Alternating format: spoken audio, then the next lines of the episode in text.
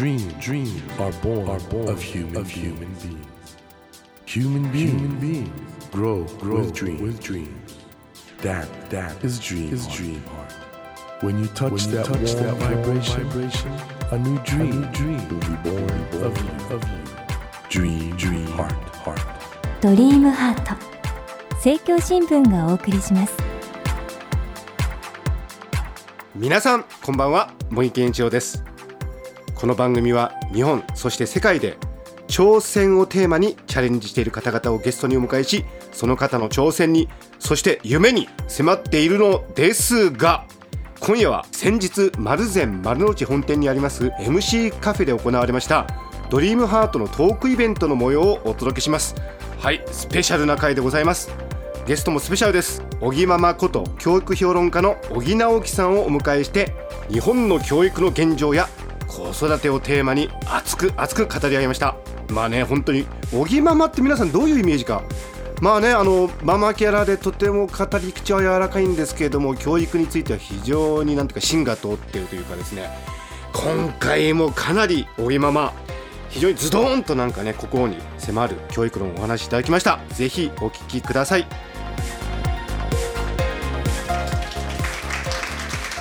皆様今夜はようこそお越しくださいました。東京 FM の小賀良子です。え普段はスタジオで脳科学者の茂木健一郎さんがいろいろなゲストの方をお迎えしてお話を伺っておりますが今日はスタジオを飛び出しまして生でその模様をお届けしたいと思います。最後までどうぞお楽しみください。それでは登場をしていただきましょう。茂木健一郎さんです。よろしくお願いします。いやいやいやいやいや今日あれですか？女子高生限定のイベントですか？皆さんよろしくお願いします。はい。あの女子高生より可愛い方があそこにちょっと控えてますんで。え乙女な方がね、はい、乙女な方がいらっしゃっておりますので、はい、では登場していただきましょう小木ママこと教育評論家の小木直樹さんですどうぞ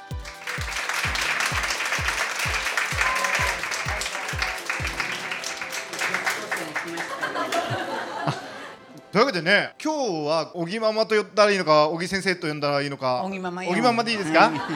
小木ママは本大好きなんですよね。大好きです。これ子供にとってやっぱり本って大事ですか？ものすごく大事。特にね、ええ。あの幼児期は大事ですね。共感能力って言って絵本の読み聞かせなんか、はい。はい。ものすごく大事。でその絵本の世界を想像していける。と他人に優しい子になる。ええ。でそれがあってあの小学校ぐらいに上がると自分でどんどんどんどん読んで世界を広げていけるということは小木ママも子供の時かなり本たくさん読んだ、僕本すごくね小学校の時は図書室の本を全部読んでから卒業するって目標を達成しました。すごい。そうそうえでやったんですか？やった。友達と二人でね競争してどっちが早いか辞書類読みませんでしたけどもそれ以外のは全部読んだ、お今もやっぱり普通じゃないよいやね普通やすごい。だからこそ今日の小木ママがいるということですねはいそうしましょう。ちなみにえ今日の小木ママのファッションチェックしていいですか？あれ？これブローチっていうんですか、うん、かわーいい。チこれは今日はこのマルゼンであるでしょ、はい本屋さんなので？本屋さんよ。ああ本本です。それから知的な番組だから、はいはペンでしょ、はいはいはい。ね、そしてドリームハートだからギラギラのハートにしちゃった。いやー。小木ママ本ええ。当に女子高生みたいですね。女子高生のもうこいことを考えるのが大好きなの、皆さんと一緒よ。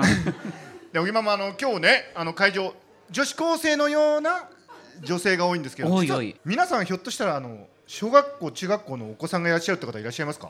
あ多いですね。さすが小木ママがゲストということで、ええ。なんかね子育てのヒントをちょっと得たいなってあそうですか。いらっしゃると思うんですが。まだ皆さんのお子さん可能性のありそうな顔されてはい。るよ、、あの小木ママから見ると、ええ。今の小学生中学生の教育環境ってどうですか？いやこれはね、はい。実はね今小学生ね、はい。もっとゆっくりしたいっていうのがねものすごく小学 ちょっと待って小学生が？そう小学生がゆっくりしたいっていうのがね74%で。なんか親父みたいな小学生ですね。中高生に至っては85%っていうデータがベネッセさんね、はいはいはい。去年の11月にデータ取られたんですけども8100人のかなり規模の大きなので出てきてこんな状況。ゆっくりしたないんでそんなに忙しいんですか？いや忙しいのはねやっぱねいろんなあのお稽古事もしてるし、はい。部活もあるし、はい。それから今ね何よりもね2002年以降の急激な変化なんですけども宿題がものすごく出るわけ。あもうね宿題をたくさん出してれば先生のこうなんていうのかな親御さんから熱心な先生っていうふうに評価するまた親も多いのよ。ええ。今、ま、昔そのゆとり教育みたいなのがあって今脱ゆとりとも言われ脱ゆとてますけど。りっていうので、はい、実は現場では言うと2002年から脱ゆとりになってんですよ。はいはいでもゆとり教育の導入は頭のところが2002年になってるの、ええ。もうねじれちゃってて一般の方にはすげえ分かりにくいの。おー今じゃあ小学生のお子さんがいらっしゃるお母さんとしてはどういうことを気にかければいいですか？そうですね。やっぱりね自分でいろんなことを判断できるっていうのと、で小学校のところに4年生以下ぐらいだったらもう野山でいっぱい遊ぶ自然の中で遊ぶっていうのがね一番いいと思う。小木ママも遊んだんですか、僕もすげえ遊んだもんえでもターザンことか。図書館の本全部読んだんでしょ？そうそれをね急激にやり始めたのは5年生ぐらいからで2年あじゃ56の。あたっぷり遊んでそうそうその後。体力もついて、うん。それで？そう女子力もついて。視力もついて。もうねもうネイルなんかもしてるしねもうもうラメになっちゃった。あ本当ネイルしてそうるよ。足もしてるのよ。もう見えないところに。クリ大木ママネイルしてる今これはね身だしなみの常識よ茂木先生。今日なんかね茂木先生に対抗して、頭爆発させてきたな。いやね最初入ってきた時博士太郎さんかと思いましたけどね。ちなみに今の大学生や新社会人などはいわゆるゆとり世代あるいは悟り世代とも言われてますけど、彼らについてはどうお考えになります？これね世間の評判良くないんですよ、はい。もうすぐ辞めちゃうとかね、やる気がないとかいろんなこと言われるんですけどすごいですね彼ら何がすごいかっていうとねアスリートのところを見てください。羽生結弦君もそれから真央ちゃんにしてもえそれからあの勝みなみちゃんねまああのゴルファーのみんなゆとりのところがですね活躍してますね。活躍その活躍の仕方が単に金メダルを取るっていう活躍の仕方じゃないんですよ。はいはい。例えば羽生結弦君なんか金メダルそっちで取ったでしょ？金メダル取って最初にインタビューマイク向けられた時何て言ったか茂木先生覚えてます？今まで生きてきた中で一番幸せでし違うそれは違います、ね、あれはスイマーよ。えななんて言ったんでしたっけ？ごめんなさいって言ったんですよ。ごめんなさいってそ言ったんだっけ？うごめんなさい。すいません。ごめんなさいって言った。あ取ったけど、ちょっと失敗しちゃったみたいな。そうそうそう。その通りなんです。すごいな。つまりメダルが目的ではなくて自分の最高のね演技をするっていうのを彼は目的にしてたでしょ、はいはいはい。で東北の皆さんの恩返しだっていうのがあって東北の風になりたい光になりたいっていうふうに思ってたのが、あのショートではね、はい。ギネスに登録されるような成績だったんですけどフリーで最初の4回転サルコーから転んじゃったんですあんな珍しい僕初めて見たよ。なんかなんか上がっちゃったんですねあのやっぱり硬くななったんですよ、うん。それでやっぱりダメだったんですけどもパトリック・チャンの方がもっと転んじゃったもんですから、相対的に1位になってメダルを取れただけだから彼にとっては不満なんですよ。こういう考え。偉いじゃないですか。偉い。で、うん。萩野公介だってこの間の水泳見てくださいよ、はい。はい。あのアジア大会、はい。7種目かなんかエントリーしたでしょ？で全部出たらメダル取るんですよ、うんだって北島康介なんか100と200のスペシャリスト平野。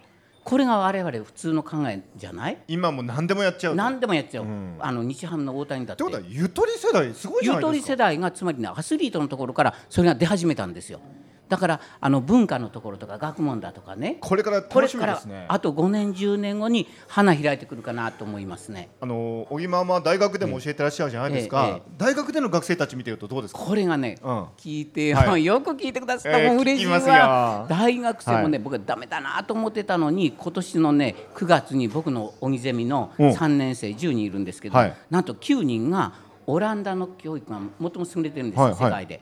オランダへ視察に10日間行きました。自腹で。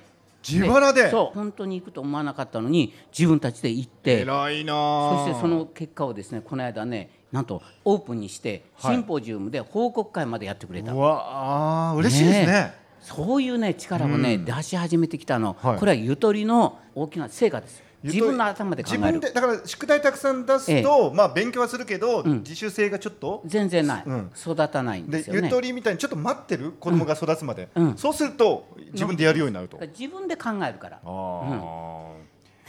本当よ。考えたらなんか日本も捨てたもんじゃないなって思うんですけどところで小木ママ。はい実はさっきからちょっと気になってるんですけどここに隠してるものはひょっとしてあの爆発的に流行ってるもんじゃないのかな？これ？ほら見ちゃった？なんでおぎまま妖怪ウォッチしてるんですか？だってねしてみないと気持ちが分かんないもん。何でも体験する、うん、たちなの。これがもう大変なんでしょ今？そうなんですよ。妖怪がいるかなって。妖怪がいるかなうわうわ天才妖怪がいた。ねえいやその妖怪ウォッチってえあのこおぎまま子供の問題の専門じゃないですか。なぜ今子供たちの間で妖怪ウォッチが流行ってるんでしょう？あのねやっぱりね、はい。これだけねあの生活が苦しくなってくるでしょ、そうするとあのさっき言ったようにもっとゆっくりしたいとかね、忙しすぎるっていうのはなんかね中学生なんか65%ですからそのデータでは、ん。そうしたらこういうところで息を抜きたくなって妖怪の世界に入っていきたい。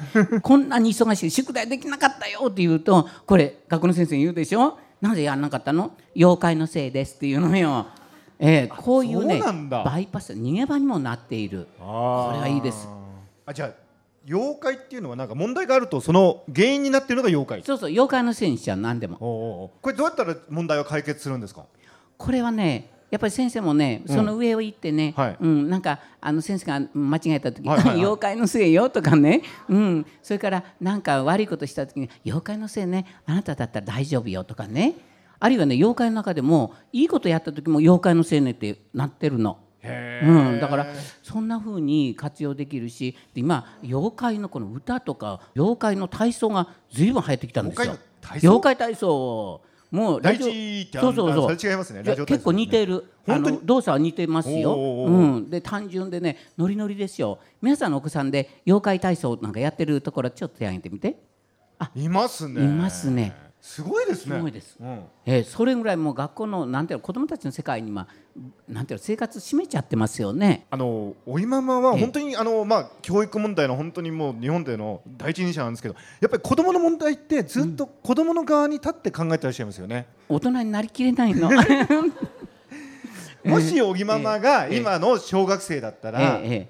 大人たちに何を言いたいですか？こうしてくれよとかあのあんまり構わないでほっといてって言いたいね。ほっといてほしい。ほっといてって、う。うんん。うん。もう大きなお世話って宿題出すのも何から含めてね。こちゃこちゃこちゃこちゃもうねルールもいっぱい決められるし。ほっといて。僕たちもっと力あるよって、うん、まあでもね今小学生が一人いるともうご両親それからおじいちゃんおばあちゃん一、人の小学生に下手すると6人ぐらい親ね大人がわーっていうような状態じゃないですか、うんうんうんやっぱり今の子供息抜き必要なんですかね？そうなんですよ。お父さんお母さんとの関係も、そえ。からおじいちゃんおばあちゃん関係も上下関係になっちゃってるでしょ、はいはい。今おっしゃったように潰されそうな圧力を感じちゃうだから本当はもっとねあの隣のおじさんとかおばさんとか八百屋さんのお兄さんとかねいろんな人がもっと子供に声をかけてくれて、はい。こうよく言われる斜めの関係っていうかいろんな大人がいるんだっていうのが感じられればもうちょっとね斜めの関係。え斜めの関係っていうのはね非常にもうないもん。今でもねやたらと子供に声かけるとなんかまずいんじゃないかみたいな世相もあり。そうそう。でもだから近所のもう顔なじみで分かってるところ、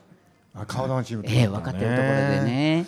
ところであのおぎまもね最近の教育の、まあ動向でちょっと気になるのが、道徳が正式な教科になるっていう。そうなんですよ。これはどういう動きなんですか？これはね、はい。きっかけはですね、はい。本当はね2006年の第一次安倍内閣の時もそういうことが出てきたんですけれども、中央教育審議会という、まあ、国の教育政策を作る最高のおぎままが仕切ってるとこですよね。いやいや僕仕切ってないのよ。あれそうでしたもう横からこう文句だけ言ってる。あそうだったっけ？ん、でそこでやっぱり道徳を採点して評価するこれはねあのそがないと、はい。心の中をあのあなたは5ですよ4ですよみたいな、いうので見送られてしまったの。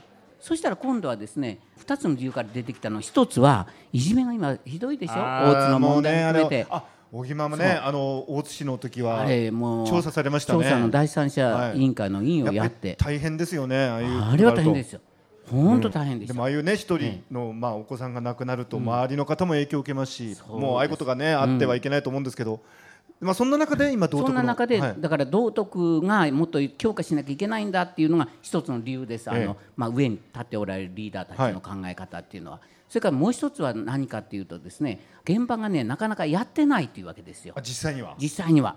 でこれもねあの現場の先生には絶対反論があるはずなんですけどやってないからきちっとやらせなきゃいけないともう温度差が激しいから、はい。ちゃんと教科にしたらもうこれは検定教科書を使って、はい。道徳の教科書できちゃうのよ。あそうですか。でそしてやって評価もそのなんていうのかな543日だとちょっとあまりにも変だから文章で表現しようってなったの。先生の負担またちょっとそうなんですよ。高まっちゃいますね。だから特別な教科っていう定義しちゃった特別な教科。だからうん。教科なんだけど特別よってこんなずるいねあの政策ないと思いますよ。なんか都合悪かったら特別とか言っちゃってどんどん作っていけるっていう。あの小木ママはええ。世界各国のまあ教育事情に非常に詳しいと思うんですがこれ国際的に見るとどうなんですか？国際的に見るとね世界190数カ国の中で、はい。日本が一番道徳教育をやってる国なんです。あやってるんですか？あの多くの圧倒的多数は道徳はやってないんですよやってなくてそれはどういう考え方それはだっていろんな宗教教育があるから。学校で教えるということでは必ずしもないと？なくて。それから道徳としてやってる国はやっぱりアジアに多いですね。あれですか？儒教の伝中統とか。国だとか、えーはい。はい韓国だとか、はいそういうアジアに多くって、はい。まあ、あのイギリスなんかもやってないわけではありませんけれども例えばあのヨーロッパの国だとシチズンシップで市民としてどういうふうにしてモラルを大事にするかっていうこれおかしくはないんですよ。ええ未来の民主主義社会の市民としてどういうふうにルールを守らなきゃいけないよ。法治国家なんだからこうなんだよということを学ぼうという。これ全然日本でいうと公民的な感じ。なるほど。ええ。あこ公民公だったらわかね。そうなんですよ、はい公民なんですよ、でもあの日本のこういうふうにしてこんなに強化して教科書まで作ってっていうのはなかなかない。中国なんかありますけれどももう一つね、えー、と大事なので言うとね何かっていうと普通は総合の全体主義っていう全体の中で道徳を学ばしていくと、はい。生活の中とか、はいはい。言葉遣い悪かったらもっとねいい言葉使いましょうとか。そういう人アメリカなんかも結構うるさいじゃないですか、ええ言葉遣いなんか特に。でそれを全体主義って全体的な中でやっていく、でもう一つね道徳の時間を設定してやる。これは昔からやってる道徳の時間っていうのありますよね、はいはい。これはあのね特設主義って言われるんです。特別に設定す特設特別にいやでも小木ママさすが教育オタクですね。だって僕これで講義してんの？いやいやいやいやいやいやでもさええ。いやそれで日本のその今のやり方はそうするとそう両方やってる両方やってることになるんだ。両方やってる超欲張りな、はい。そしてそれでも 手を抜いてるからダメだって言うんだけれども、ええ。あの道徳のサブテキストが実はあるんですけれども、それをですね使ってる学校は99.5%ぐらいやってるんです。へえ。小学校では。で中学の94%そうですかなんよ。それなのにまだ足りないというわけ。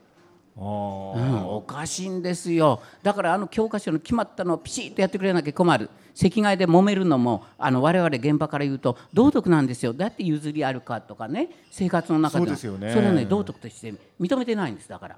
手を抜いてるっていうんそうなんですか。とんでもない。んいやいろいろ問題があることがあの分かってきたんですけど実はね今日のお客さんの中には現役の学校の先生も何人かいらっしゃるってことなんですがいらっしゃいますか？本当？あいらっしゃいますね。うわー良さげな先生。吉木のせ小木ママなんかあれですか？ええ。小木ママ実は綺麗なお姉さんお好きなんですか？いや綺麗なお姉さんもあのイケメンも両方好きだな さっき横でいたのね。なんか東山紀之君はなんか一日1000回腕立てやって筋肉すごいのよ。見せてもらったのとか言って。どういう関係なんですか？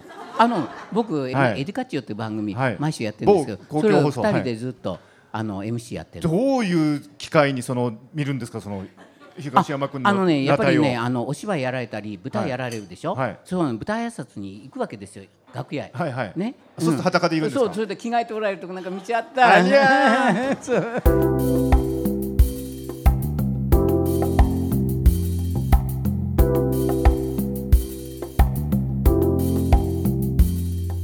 Dream, dreams. Can't be seen, can't be seen. With a naked, eye. naked eye. But we sure can, sure live, our live our dreams. Dream, dream heart is in you, is in you, and it will make, it will make a brand, a brand new, new you, you. Dream, dream heart. ドリームハート今夜はゲストに小木ママこと教育評論家の小木直樹さんをお迎えして丸善丸の内本店にある MC カフェで先日行われましたドリームハートのトークイベントの模様をお届けしました。皆さんいかがでしたでしょうか？いや僕ね正直小木さんとはもう何回かお目にかかってるんですけどそれでも初めて聞くっていうか目から鱗のことがたくさんあったんですよね。